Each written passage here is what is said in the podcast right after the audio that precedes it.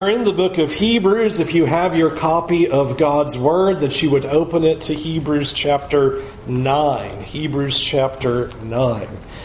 We're in the middle of a section of Hebrews that is talking about the covenant that God has made to us. And remember that the purpose of the book of Hebrews is that we would not give up in our faith, to encourage us in our walk with God in spite of suffering, in spite of difficulties, in spite of whatever circumstances we may face, that we would continue to press on to the goal that is ahead of us. And, and, chapter 9 continues that very important message. And it has a tendency, I think, when we come into chapters like chapters 8, 9, and 10, and it be, the, the reading becomes pretty dense and the teaching becomes pretty thick. And it's kind of easy to just kind of go, okay, he's just telling us we have a covenant and, and, and let's just kind of move right along. And I really believe this is an extremely transforming, encouraging text. And so what we're going to do is we're going to go through it paragraph by paragraph and get the, the main idea and some of the big pictures that the writer is giving us so that we can then have this picture and important teaching from the writer of Hebrews of why in this covenant we would never want to give up in our faith. So let's begin in chapter 9 and we'll look at the first five verses. There, Hebrews 9 verse 1.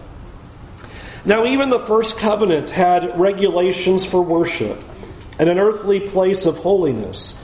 For the tent was prepared, the first section, in which were the lampstand and the table and the bread of presence. It is called the holy place. Behind the second curtain was a second section called the most holy place, having the golden altar of incense and the ark of the covenant covered on all sides with gold, in which was the golden urn holding the manna and Aaron's staff that budded, and the tablets of the covenant. Above it were the cherubim of glory overshadowing the mercy seat. Of these things we cannot now speak in detail. So you'll notice what the writer of Hebrews does is he just starts giving an overview about what that first tabernacle looked like under the first covenant. And he describes that there were two rooms in there. And the, the first room, it had this lampstand and it had a table and it had the bread of presence. And so he describes some of the articles that were found in it. And then he describes the second room that was beyond it. And he describes it being covered in gold, this gold altar of incense the Ark of the Covenant also being covered in gold, and then above the Ark of the Covenant were the cherubim, and that was overshadowing then the mercy seat. And there are two real important pictures in describing this as you just kind of get a sense of this, this picture of this tabernacle. It has two rooms. In that first room where all the priests could go, and in the second room only the high priest. And you're getting a, a picture of the beauty of this tabernacle. Tabernacle, and yet in the process of that, note that he also describes there was a curtain between the two rooms, between that first room. And between the second room is this curtain that, that would exist. And so just calling to their minds is just a reminder. And the big point of this paragraph is twofold. The tabernacle was glorious.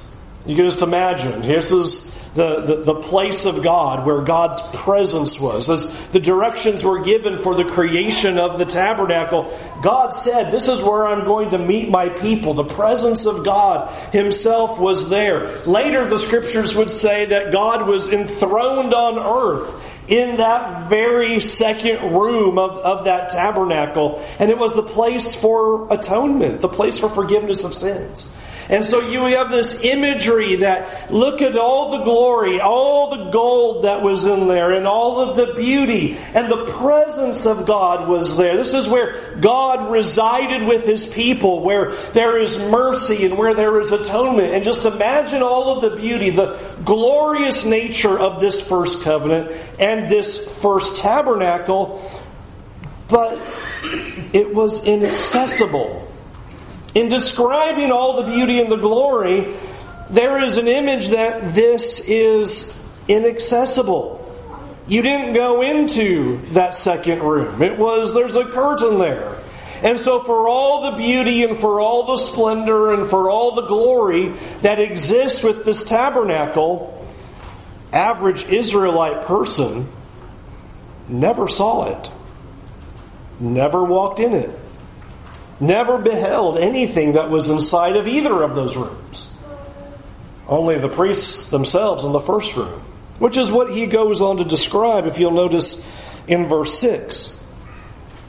These preparations having thus been made, the priests go regularly into the first section, performing their ritual duties, but into the second only the high priest goes, and he but once a year, and not taking and not without taking blood, which he offers for himself and for the unintentional sins of the people.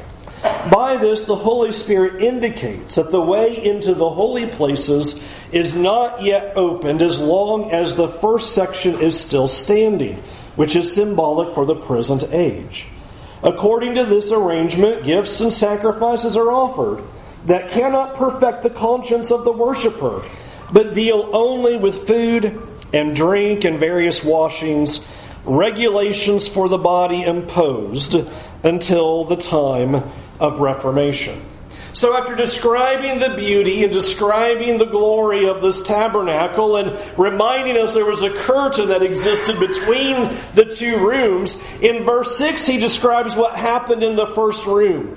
Priests would go into that first room where the lampstand is and the table and the showbread, and they would perform their duties and make their offerings, and they would do those things regularly. And I want you just to get a sense of that the average priest, as they would do their work, is in that first room. And right beyond that curtain is the second room, is the presence of God. With the Ark of the Covenant and all that was inside of it and all the gold that is in there. And as the priests are performing these sacrifices and doing their rituals and doing their obligations and performing these functions day after day after day, they never got any closer to God than in that first room. Every day, sacrifices. But there was never a day where, after all the sacrifices were done and all the rituals were accomplished, they said, okay, now we can go into the second room. No, no, no, no, no. With all that effort and all that work, they still stood outside the presence and remained in that first room. Notice in verse 7 the emphasis to the high priest. The high priest was allowed to go into the second room, but with great limitations. He did not just simply go in there and perform functions and do work every single day whenever he wanted, not in the slightest. Huge limitations were placed upon him. He was only allowed to go into the second room where the presence of God is one time a year and he could only go in there on that day of atonement with blood. And the blood there was for himself as well as for the people. And so think about this. As the high priest is allowed to go into that room and offer the sacrifice and bring in the blood and make atonement, what would happen the second year? And the third year? And the fourth year? And the fifth year? The same thing would keep happening year after year after year. Think about how the high priest would go into that second room, and then did he come out and go, Hey, everybody, atonement is made. Let's all go into the second room and be with God. no. No, no, no. The high priest, for the, uh, to our calendar, 364 other days, was not allowed to go in there again. And even with the sacrifices made on the Day of Atonement, not a single Israelite still came into the presence of God. And all remained on the outside. And so this is what the writer of Hebrews is trying to give us a picture in regards to the first covenant. In fact, in verse 8 it says the Holy Spirit was indicating something by this. God was trying to teach some things that were very important. Number one, God was not accessible. God made that message clear from the very first time he met the people in Exodus. When God said, I'm coming down on Mount Sinai, he said, everybody better get away from the mountain. Nobody comes near to God, and that has been a strong message that God has communicated throughout that first covenant. God is not accessible to us. You cannot come near to God. And not only that, you'll notice in verse 9, he made the point the consciences of the worshippers could not be perfected. That was a point made in chapter 7. It was made also in chapter 8. It's highlighted here as well. The problem that we have as worshippers before God is not solved, in that we still can't come near. The conscience is not purified. We're not able to be in the presence of God, and thus that he makes the point in verse 10 these sacrifices of food and drink and various washings and regulations, they only are dealing with the externals. They don't solve the heart problem. And this is then the ultimate issue that he is wanting to, for us to see in these first 10 verses. The sacrifices do not transform the heart. And think about this.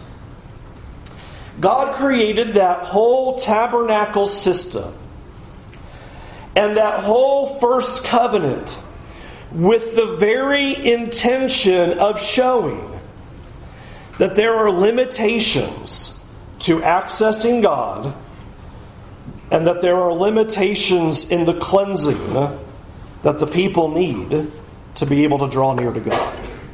I think that's fascinating that God would just create a whole system. And he says there in verse 8, and the whole point was to teach this. You can't come near God, and we have a cleansing of heart problem. Because you don't see after the Day of Atonement everybody just traipsing into the tabernacle and going, hey, everybody, we're fine. Look at us. We're now in the presence of God. No, uh, sacrifices were still made the next day day after day after day. And every year, Day of Atonement still had to be made. Year after year after year after year. Friends, for not a few years, not for decades, but for hundreds of years, through high priest after high priest after high priest, these sacrifices are being made year after year after year. That brings us to verse 11 with this big statement here, this big contrast in verse 11. but when Christ appeared as a high priest of the good things that have come, then through the greater and more perfect tent, not made with hands, that is not of this creation, he entered once for all into the holy places, not by means of the blood of goats and calves but by the means of his own blood, thus securing an eternal redemption. For if the blood of goats and bulls and the sprinkling of defiled persons with the ashes of a heifer sanctify for the purification of the flesh, how much more will the blood of Christ, through whom the eternal Spirit offered himself without blemish to God, purify our conscience from dead works to serve the living God. Notice he says, we have worked very hard at depicting Jesus as a superior high priest in this book, with who comes with a superior covenant and enters into a superior sanctuary with a superior sacrifice. And here now that is being all being brought together in verse 11, where it says, He is now come, and better things are here. And he enters not the model. Remember last week we talked about the model. The first covenant with its first tabernacle is just a model. He doesn't enter the earthly model, but he enters into heaven itself, into the greater sanctuary, and just the visualization he enters not with the blood of animals. He doesn't come in and go, okay, here's the offering of all these animals that were slain. He comes in with his own blood. He's the superior sacrifice. He is what is necessary to make it possible for us to have the access to God and have the cleansing of conscience. Animals are not sufficient. So he comes in, it says there, with his own blood, and notice how it's described there so beautifully in verse 12, thus securing an eternal redemption. I, love the idea of securing something. He has accomplished something for us, something that we could not accomplish. He has accomplished for us eternal redemption. A redemption, big idea. We have been purchased so that we could be set free from our sins. Redemption is about setting slaves free. We have been set free from slavery to sin by His blood that He then puts before the very throne of God, and thus it purchased that on our behalf. And that's the idea that He gives us in verses 13 and 14. If the blood of animals was sufficient and acceptable for the cleansing of the body, think about all the rituals, Think about all the sacrifices, all the activity that was going on in that first covenant and in that first tabernacle. And if God accepted that, how much more cleansing comes from the blood of His Son? If animals can accomplish external cleansing so that they could remain as the people of God, then what is being accomplished when Jesus himself brings his own blood into the very presence of God, not in the model, but in the reality? This is the whole idea of securing our redemption. How much more then are we able, you have to love the phrase in verse 14, to have our conscience purified from dead works to serve the living God. One of the big messages that that first covenant was attempting to show is that only God is able to purify and clean stained consciences. There is something about guilt and the weightiness of it that we can carry with us. And it's something that the writer of Hebrews is beginning to, to talk about. If we have time, we don't. Chapter 10, he's going to talk about the cleansing of the worshippers' conscience, consciences. He's already talked about that a little bit here, and he's going to bring it up again. I want to illustrate the idea of what's happening that God is saying He is doing in terms of this cleansing of our consciences so that we can serve a living God. Let's say you are driving down the turnpike or you're driving down I 95, and we will put your best intentions at heart. You're not really paying close attention to the, the your speed. and you're not aware that you are going faster than the speed limit. And you come over one of those bridges, and there on the other side is a trooper. And there your heart sinks as you look at the speedometer, and it's well over five over, and you go, oh boy. And what do you immediately do? Foot comes off the gas, brake lights everywhere, everybody starts slowing down. And what are you attempting to do now for the next mile or two? I am a model driver. I am going 70 right on the needle. And you will stay that way. Is your conscience feeling good at that moment as you are needling 70 miles an hour for the next mile or two? No, because what are you doing the whole time? Looking in the rearview mirror every three seconds. Yeah. You have a guilty conscience. And there's nothing you can do to solve it. I don't care how long you stay going 70, you can't solve it. You're still wondering, is he coming? Is he coming? Is he going to get me? Is he coming? What's the only thing that solves that guilty conscience, that stained conscience? The mercy of the trooper to not come out and get you. right? After about so many miles, you go, I guess he's not going to thank you. There's nothing you can do to solve it. That was the whole point of that first covenant, was to show you have the weight of sin.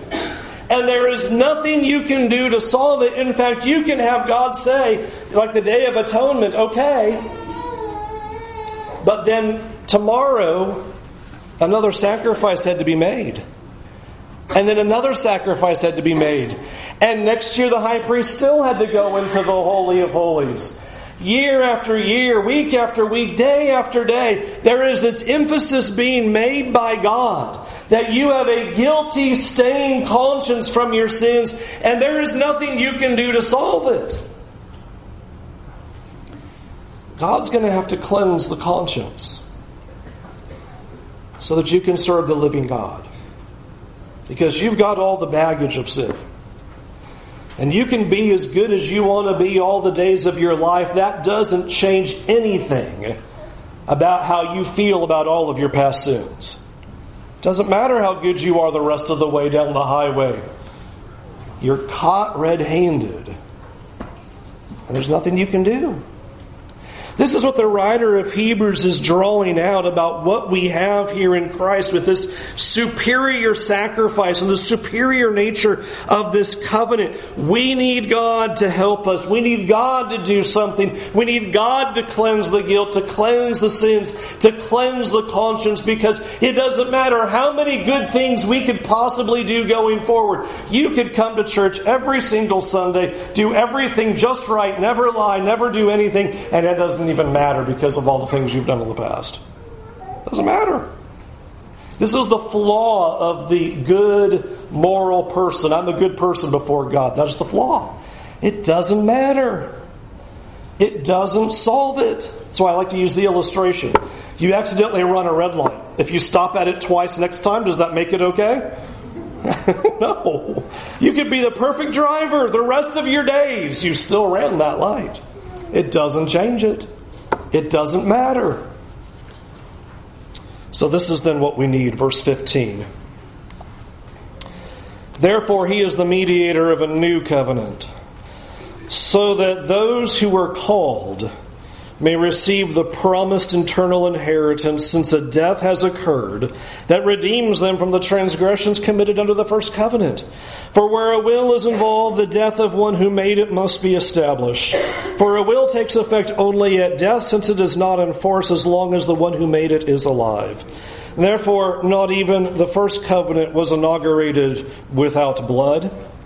For when every commandment of the law had been declared by Moses to all the people, he took the blood of calves and goats, with water and scarlet wool and hyssop, and sprinkled both the book itself and all the people saying, This is the blood of the covenant that God commanded for you.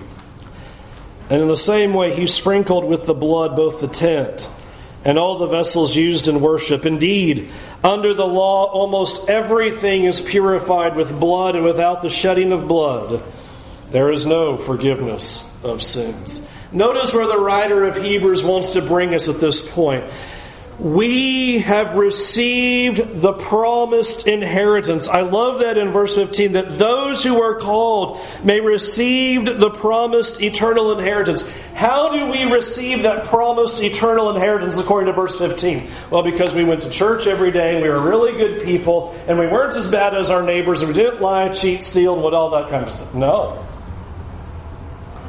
Look at verse 15. The reason why the called are able to have the promised eternal inheritance is because a death occurred. A death was necessary. All your good deeds do not matter. You can stop at all your red lights and needle the speed limit all the way, but you broke it and it doesn't matter. So something has to happen. And it's not all of our good works that are going to accomplish it. There is the necessity of blood. And that is what he describes in this paragraph, is the picture of how reco- uh, covenants required blood. Even the first covenant, blood was required. The imagery there that comes from Exodus is amazing. I want another hour to talk about that. Please go look back at Exodus 24. I did a sermon all on Exodus 24 because this blood of the covenant image is phenomenal and staggering. But the imagery was this remember that Moses takes the animals, fills the basin full of blood after slaughtering them, throws it on the altar, and then throws it on the people. And the people are saying, All that the Lord has spoken, we will do. okay. Yeah, that lasts long in the book of Exodus, right? Just, just give it seven chapters. It's, that's, it's over. All that the Lord has spoken, we will do and he throws the blood on them and says, This is the blood of the covenant. And the point of that was to purify the people by blood so that they could be in this covenant relationship with God. For just a matter of probably 40 days, the people are in covenant relationship with God as the blood is thrown upon them to signify purification so that God can be their, be their God and the people can belong to Him. And so he reminds them of that. Blood was required for that. Blood is necessary to purify. This is a huge point in Scripture. If we are going to purify, we need blood. That's why all the sacrifices were there in the first covenant. If we're going to have purification, there must be blood. If we're going to have purification, there must be blood. In fact, he draws the point very strongly without the shedding of blood, there cannot be forgiveness. There is no way to be forgiven any other way. This is what God is showing from the very start, all throughout history, trying to help us understand and see that we need blood. The death must occur if we are going to be purified and if we are going to be forgiven. We need someone to die for us to be forgiven. We need someone to die for us to be purified. We need someone to die in context here to have a cleansing covenant. We need a new covenant. We need a covenant that can forgive us and cleanse us and bring us close to God. We need something that will heal us and make it possible to be in relationship with Him because we've broken the law and a death must occur. And it is amazing that the picture that has been given for us is that this is exactly what Jesus came to do. Notice verse 23. Here's the big conclusion. Thus, therefore, it was necessary for the copies of the heavenly things to be purified with these rites. But it, the heavenly things themselves with better sacrifices than these. Remember, we've seen this idea of the model these things are a model, and we need to have these things happen with the heavenly things, with better sacrifices, the better sanctuary. Verse 24. For Christ has entered, not into the holy places made with hands, which are the copies of the true things, but into heaven itself now to appear in the presence of God on our behalf nor was it to offer himself repeatedly as the high priest enters the holy places every year with blood, not his own. For then he would have had to suffer repeatedly since the foundation of the world. But as it is, he has appeared once for all at the end of the ages to put away sin by the sacrifice of himself. And just as it is appointed for man to die once, and after that comes judgment, so Christ, having been offered once to bear the sins of many, will appear a second time, not to deal with sin, but to save those who are eagerly waiting for him. Now he draws his big thunderous conclusion, amazing imagery of what Christ has accomplished. This is why we need Jesus. We need somebody to be able to enact a cleansing covenant so that our consciences can be purified, so that we can be in relationship with God and stand in the presence of God.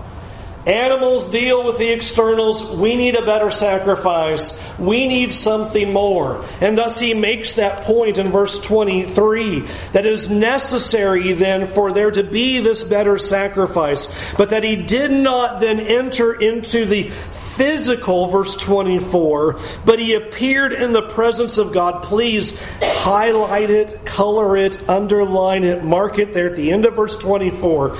He appeared in the presence of God on our behalf. Unbelievable. So easy to read over that. We're guilty. We need cleansing. We've been shown we cannot come into the presence of God. We are unholy.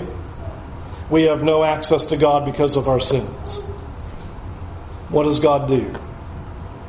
His Son comes, offers Himself with His blood so that He can go into the presence of God to make atonement for us.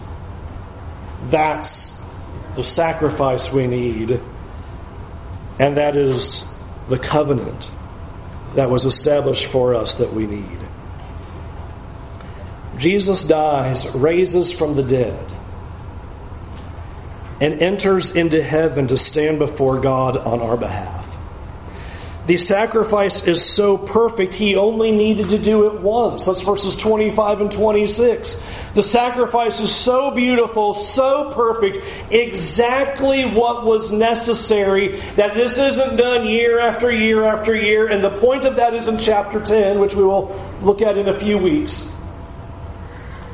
But one offering for all time to deal with sacrifices to deal with all of the issues, to deal with everything that didn't work in the past. All those offerings and sacrifices and rituals, that, that doesn't work.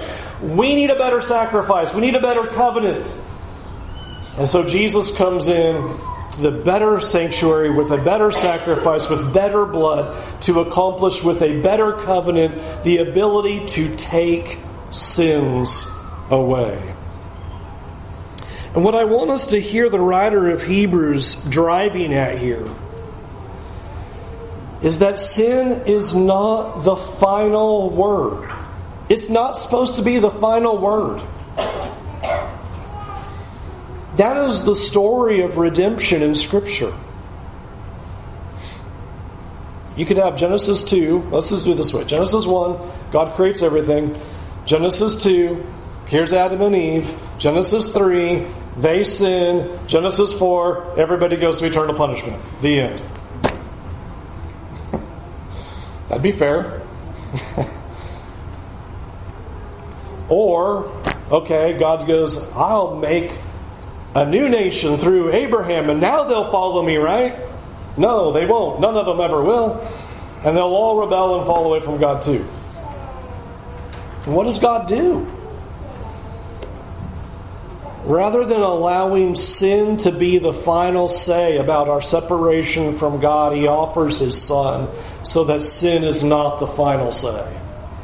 Sin no longer has rule and dominion over us we are able to come into the presence of God because of this sacrifice that has been made for us. We are able to enjoy what none can have, which is the access before God and the forgiveness before God. And friends, that's what I want us to see with verses 27 and 28 is the big finale to this paragraph.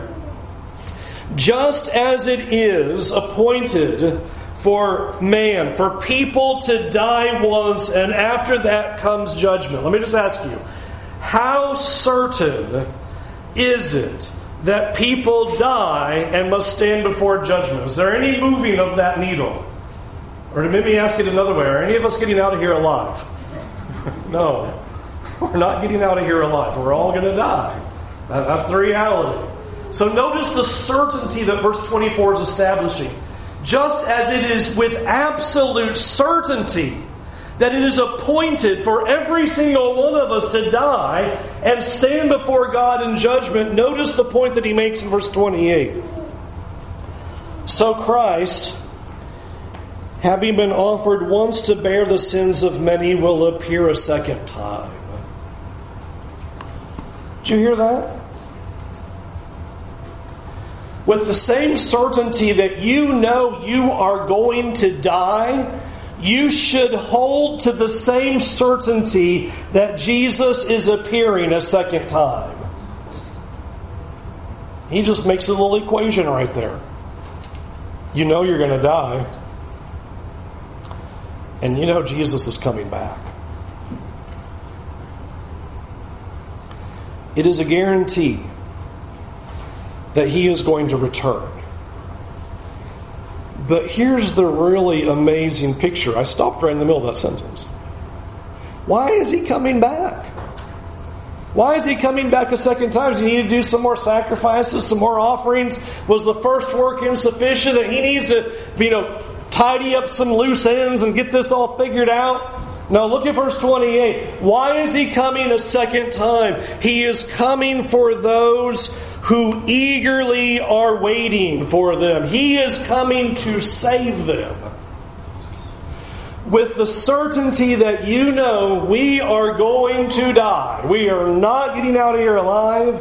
It is the same certainty that Jesus has dealt with your sins and He is coming back for you.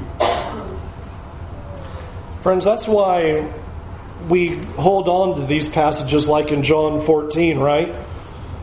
We love these kinds of passages where we read in John 14 Jesus saying, Do not let your hearts be troubled. Believe in God. Believe in me also. In my Father's house are many rooms. If not, I would have told you. I am going away to prepare a place for you. And if I go away and prepare a place for you, I will come again and take you to myself, so that where I am, you may be also. Big point, right? And the lesson's yours. The writer of Hebrews has established for us